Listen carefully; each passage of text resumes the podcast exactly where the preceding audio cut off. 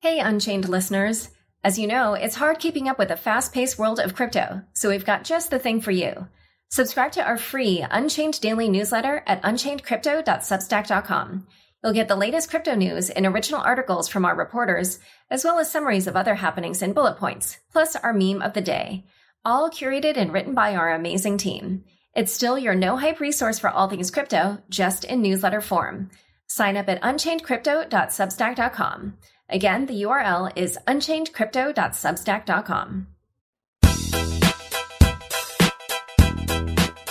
Hi, everyone. Welcome to Unconfirmed, the show that reveals how the marquee names in crypto are reacting to the week's top headlines and gets the inside scoop on what they see on the horizon. I'm your host, Laura Shin, a journalist with over two decades of experience. I started covering crypto six years ago, and as a senior editor at Forbes, was the first mainstream media reporter to cover cryptocurrency full time. This is the November 19th, 2021 episode of Unconfirmed. Wish you could earn crypto but don't want to spend thousands on hardware? Just download the Nodle Cash app on your smartphone. Visit nodle.io slash unconfirmed. That's N-O-D-L-E dot I-O slash unconfirmed to start earning Nodle Cash today. With the Crypto.com app, you can buy, earn, and spend crypto in one place. Download and get $25 with the code LAURA. Link in the description. Tired of your exchange taking 25% of your staking profits? The Avado blockchain computer allows you to stake Ethereum and other crypto at home and keep 100% of the rewards. Go to ava.do. Today's guest is Will Papper, contributor to Constitution DAO. Welcome, Will. Thank you. Regular listeners may notice this episode is coming out a bit later than normal. That's because Will and I are talking first thing Friday morning, the morning after the auction for the Constitution. So, Will, Constitution DAO did not win the copy of the US Constitution as it had set out to do. Tell us how you and the other DAO members feel about how things went down last night. It was definitely disappointing to not win, um, especially when we had exceeded our target by so much, and that still wasn't enough. At the same time, we had one of the fastest and largest crowd funds in history, and a significant number of the contributors were first time wallet addresses who were contributing to this crowd fund and using Ethereum for the first time. So, my own takeaway is we've onboarded an incredible number of people to Web3. There were 17,000 people who came together to unify under this one idea. While we won't be stewarding the Constitution for the long term, um, the fact that everyone wanted to and helped gave us a very, very competitive bid where we were only one of two bidders remaining after a fundraise when I heard at the beginning that there were going to be five to seven serious bidders says a lot. Do you think the fact that the amount that you raised was publicly known affected the outcome? I don't think so because there were rumblings of more serious bidders than the serious bidder who actually emerged. So I think a lot of people who saw the public amount knew that it was outside of our price range and outside of their price range because they knew how much we had raised and as a result dropped out. I don't think that the other bidder was affected by our public amount. They seemed very willing to continue to go higher. So it was something where I think there's not anything we could have done differently within the constraints that we had. For example, we were not able to continue fundraising because there was a very strict cutoff time for providing the funds. Uh, I think that uh, within the constraints we had, uh, there's yeah nothing nothing I would have changed. And do you know who the other bidder was? We don't know. So okay. yeah, we had the opportunity to bring the Constitution in the hands of the people. I hope that it was a museum or other person who plans to display to the public, but we knew that some museums were more interested in working with us than going through the bid process once they knew that we were involved. So something tells me that it's less likely to be a museum given that museums were approaching us about the partnership instead of bidding directly. Oh, tell us more about that. You know, how did they reach out to you and why were they interested in displaying a copy that you would obtain rather than obtaining it themselves? Yeah, so I think that what they saw was that the values of Constitution DAO were very aligned with their values. So many of the museums and libraries we talked with, they had strong values around public access and participation. And they wanted to learn from us about DAOs. They were amazed by how much we raised. I've talked with people who are the directors of prominent museums and libraries who said that we raised in a week what it normally takes them half a year to raise. And not only was the fundraising aspect something that they wanted to learn from, but also the fact that this was an incredible participatory movement was something they wanted to learn from as well, because museums in particular are still very consumption oriented experiences. You can look at the art, but there's not much of a way to engage with it in a hands on aspect. And Constitution DAO gave people a very hands on route to engaging with it. And that's something that excited people a lot. Yeah, I retweeted a tweet thread by Will Lobkowicz, who uh, did that event, NF Castle in Prague last month or, or two months ago. I forget when that was.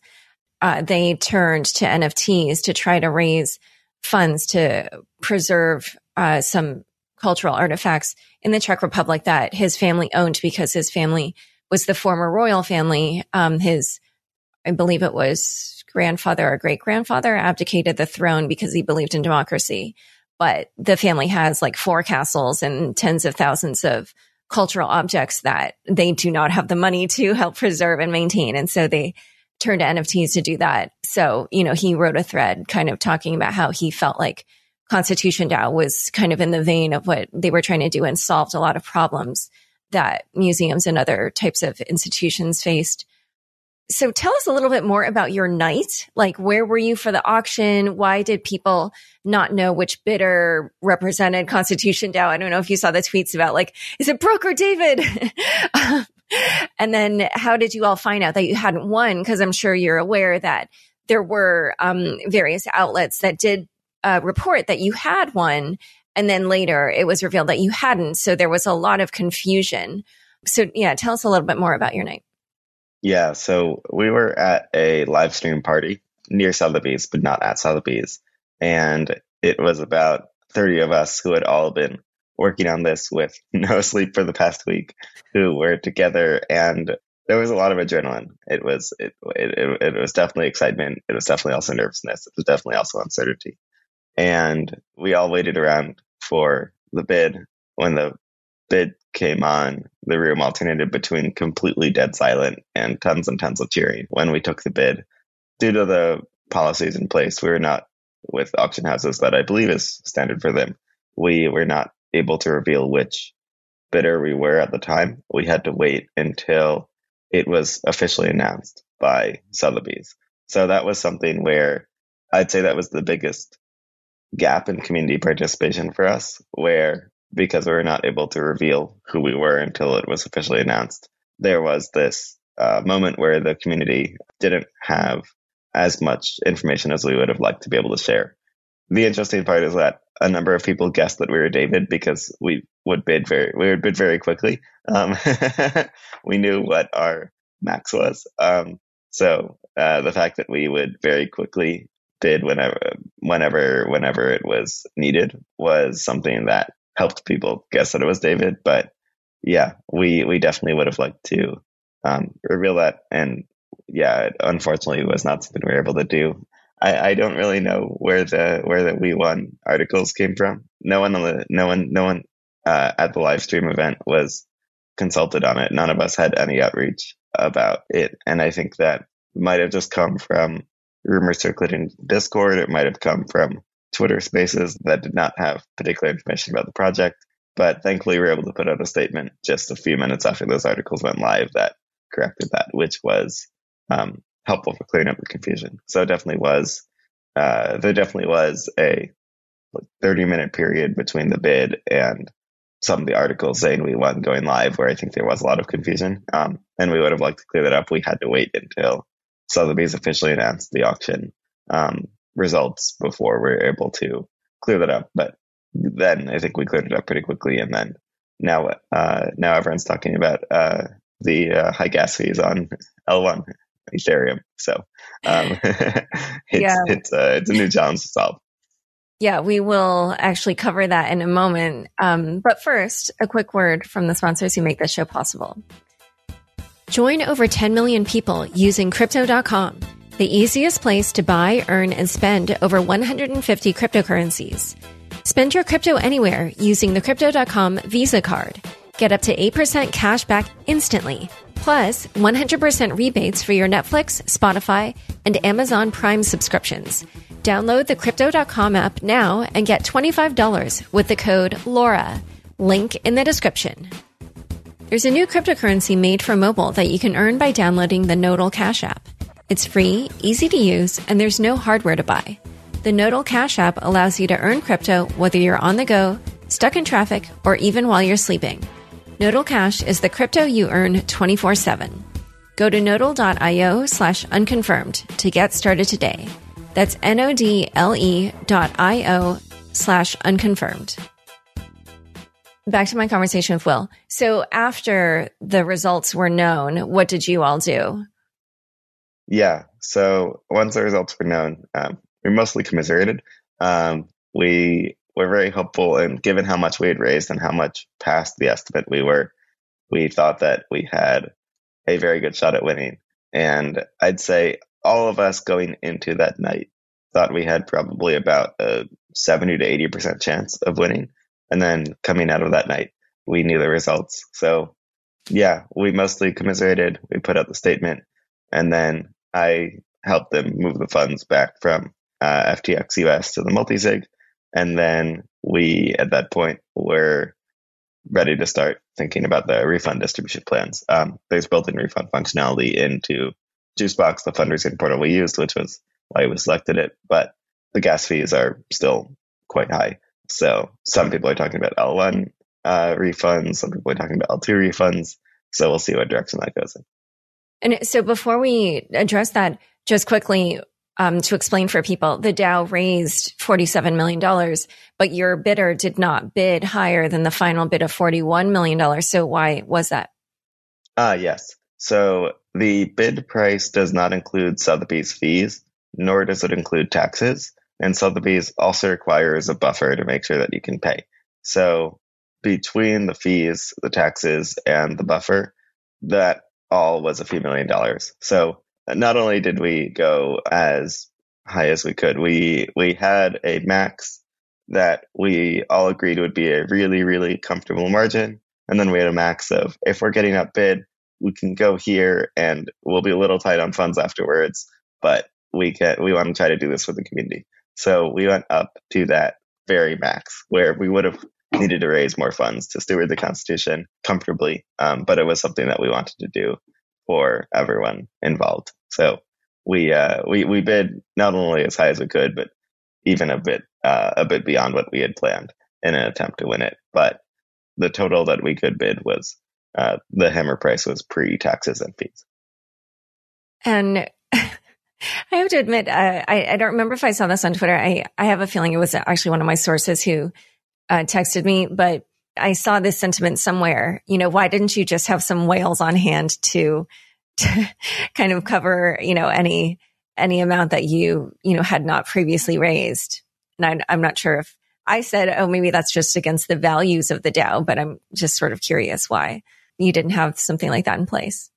Yeah, yeah. The proof of funds cutoff was very strict. It was at 3 p.m. So oh. they would have needed to transfer it to our account in advance. And yeah, there was no ability to to backstop the bid with whales specifically, unfortunately. The only way to backstop the bid would have been to be able to um, have another interested bidder backstop it. Um, that's one structure um, that's sometimes used where someone who wants to buy it but is open to giving it to a cultural institution is willing to backstop a bid. Um, so they'll basically say, if you're the winner, I'll uh, I'll let you have it. If uh, you get outbid, I'll take it instead. And that would have been the only option. Um, but since we were outbid, it's a bit of a the backstop wouldn't have made um, that much of a difference. Okay, so now let's talk about the gas fee issue. How are you guys expecting to handle that issue for the refund?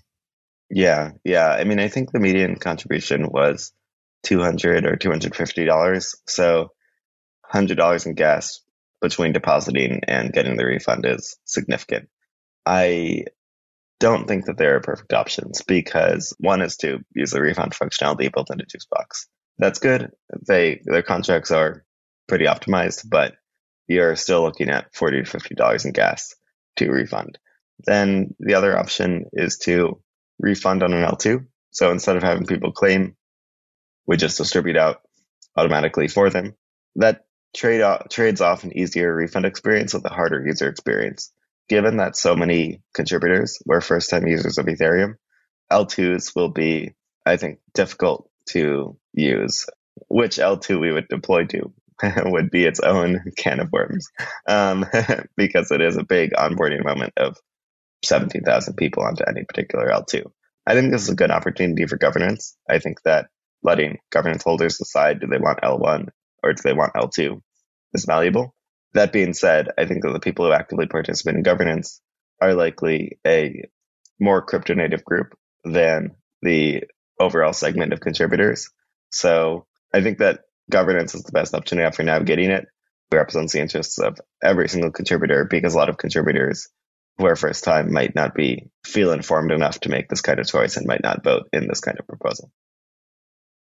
Huh. Okay. So, um, but are you leaning toward using a governance model to figure it out, or, or uh, right now it just sounds like maybe there's no consensus. You're just weighing the pros and cons.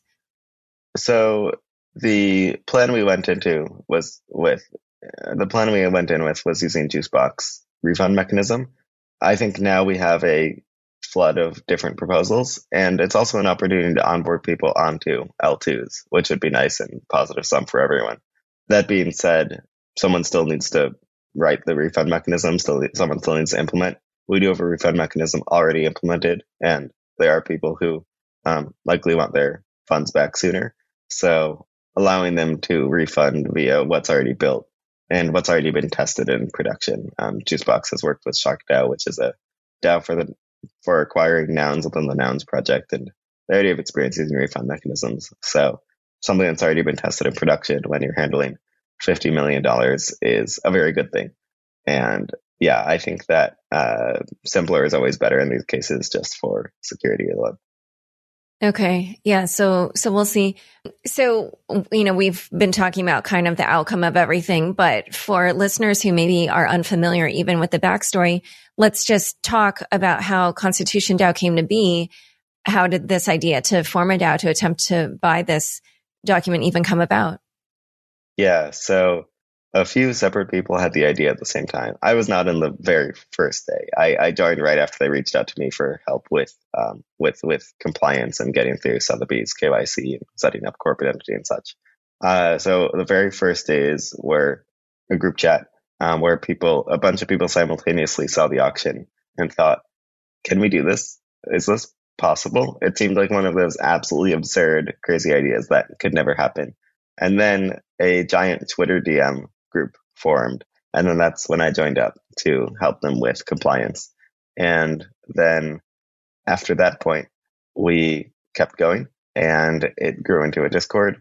And then uh, the Discord started gaining 200 people every hour. And we knew that there was definitely some interest. And then it, uh, and then we put up the fundraising site on Sunday. And then it just absolutely took off. And I think that the major media coverage we got, not only was it very positive for uh, Web3, helping people understand that crypto can coordinate things in this non speculative way where people care about stewarding this historical artifact. It also, in addition, it created this just like groundswell of enthusiasm, this rallying point that people could engage with. And that really got to the participatory ideals that we that we have for the project. So I'd say that the way the project was built, executed, and even the now we're thinking about refund mechanisms in a participatory way. I'd say that even uh, even though we're not stewarding the Constitution right now and deciding how it should be displayed and where it should go and having a vote on which museum or library should exhibit it first, we still have shown everyone the power of Web3 to coordinate for these causes. We've shown that there's a lot of things that Web3 can do that would be impossible in traditional institutions, like raising $45 million in, I think the final total when I transferred back to the multisig was 50, like raising $50 million in under a week is, uh, is something that I think has a lot of people take notice of the coordination power of crypto and Web3. And uh, where do you think DAOs will go next? Yeah, I think that this is a watershed moment for DAOs because I think this is really the first DAO with massive participation. And I'm really honored to have been a part of it too and, and to have helped them um, with compliance and to continue to help DAOs set up the uh, syndicate. So the advice we always give people at Syndicate is that the best DAOs have a really clear way to contribute. This is what we say constantly. We point to really great examples and Constitution DAO, I think, is the primary example of this, where the way to contribute was very, very straightforward and well known to everyone involved. You can contribute money if you want to the fundraise. You can help share the fundraise in social media. You can add the scroll scroll emoji to your to your to your Twitter bio, um, which people were using as a way to signal that they're part of Constitution DAO. And you can also join the contributor team and uh, help out on engineering, design, compliance, writing, community management. And I think that this proves a lot of the best elements of DAOs, where everyone knew how to contribute, everyone knew what to contribute, and the delegation was really, really good.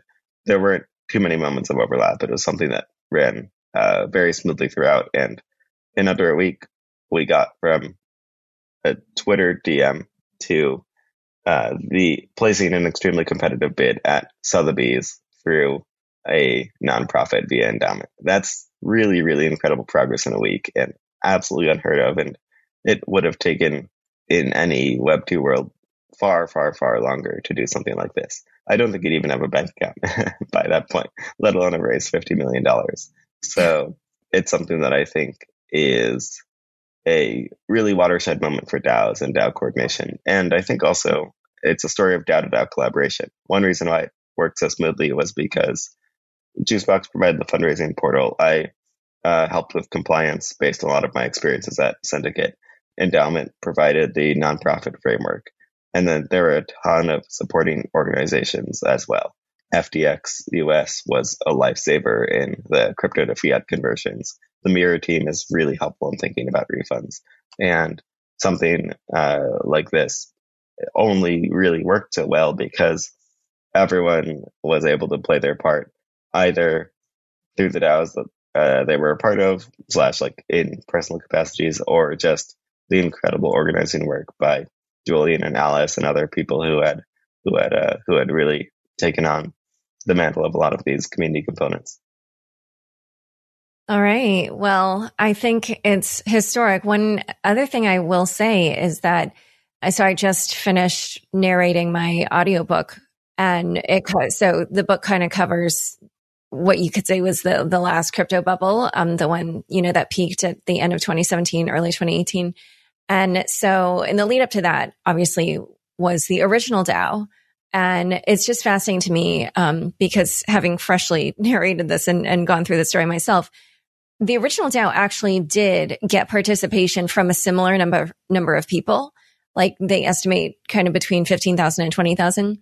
But the tools at that time were just completely undeveloped. And so there were so many points when they would have wanted the community to do certain things and they just couldn't get that to happen because there were just no tools available. And it was a similar situation where a lot of people brand new to Ethereum were uh, had participated. And so again, like they just kind of didn't even really have the knowledge.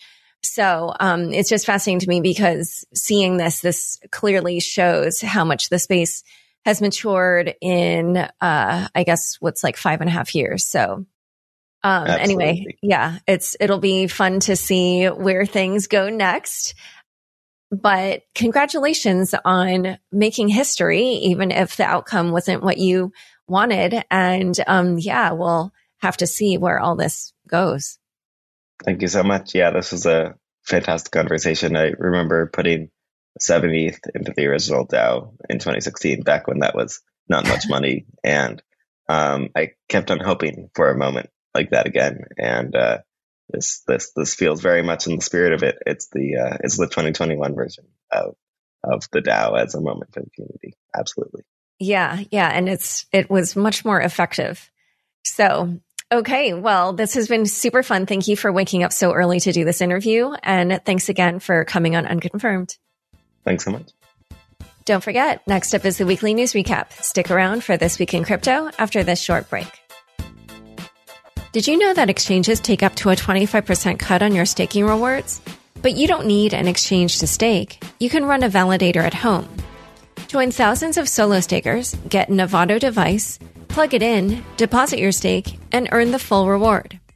Avado created the best hardware and specific software to stake and keeps your validator on the latest version through auto updates. One time investment, 100% profit. Go to Avado. That's A V A dot D O.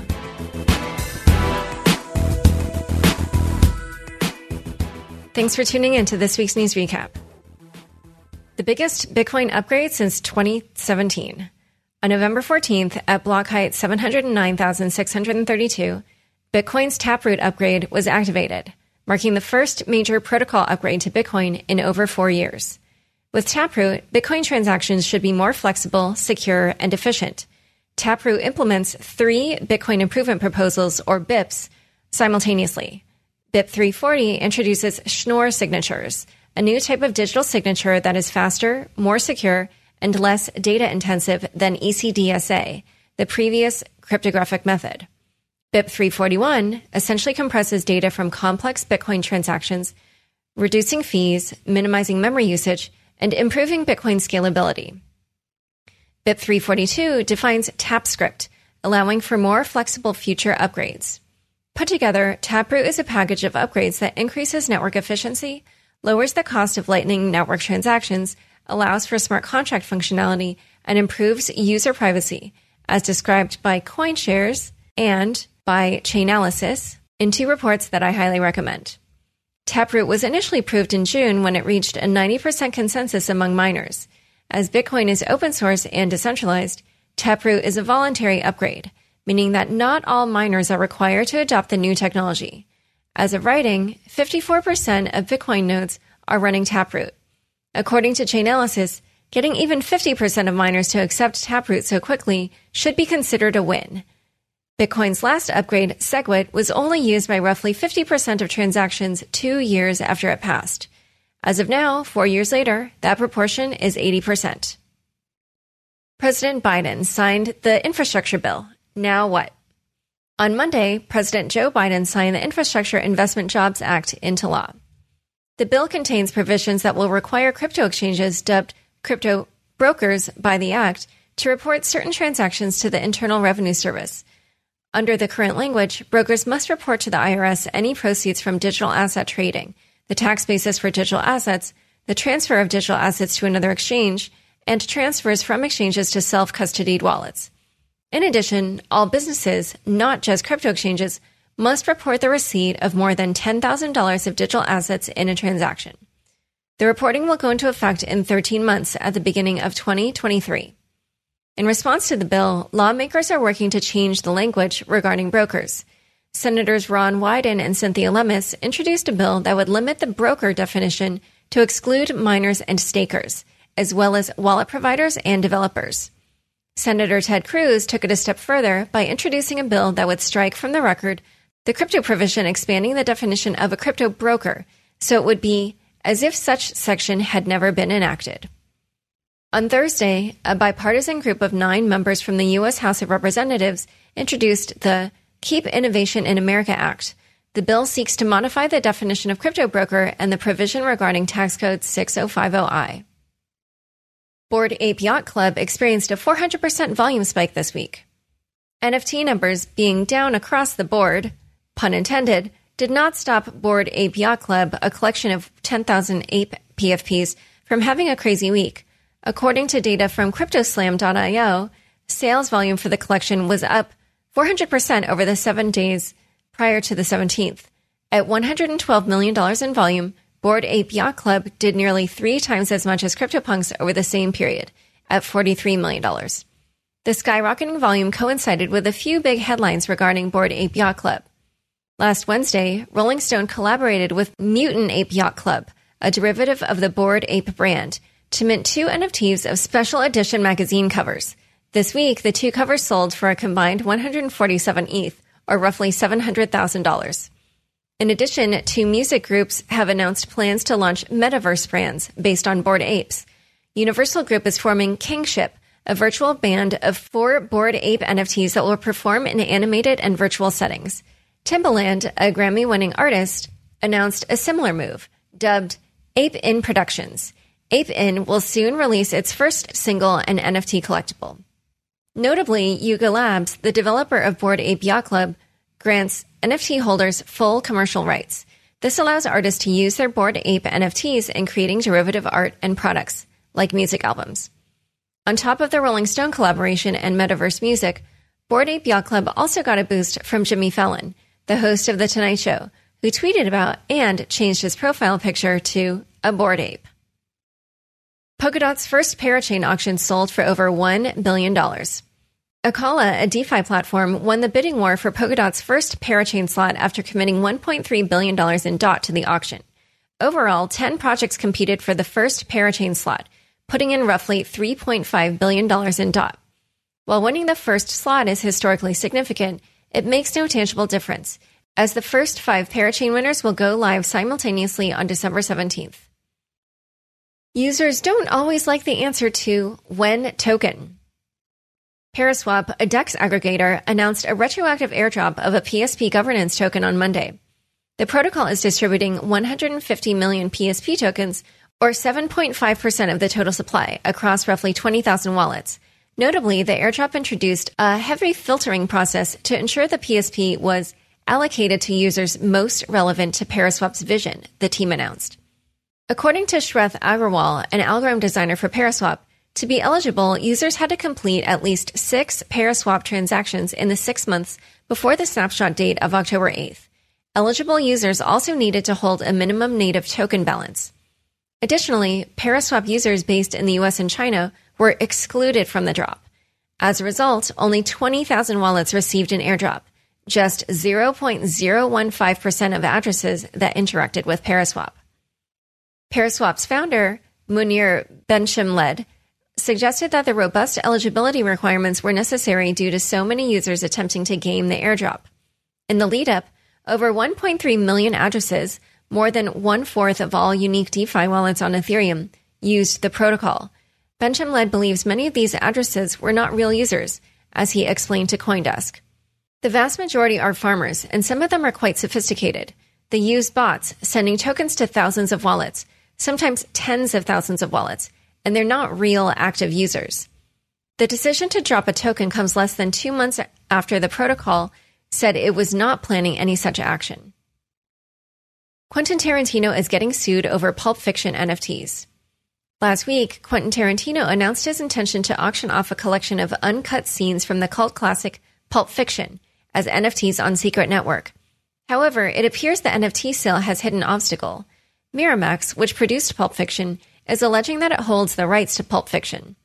In a recently filed complaint, Miramax alleges that Tarantino kept his Pulp Fiction NFT plans secret from Miramax and was undeterred by a cease and desist order.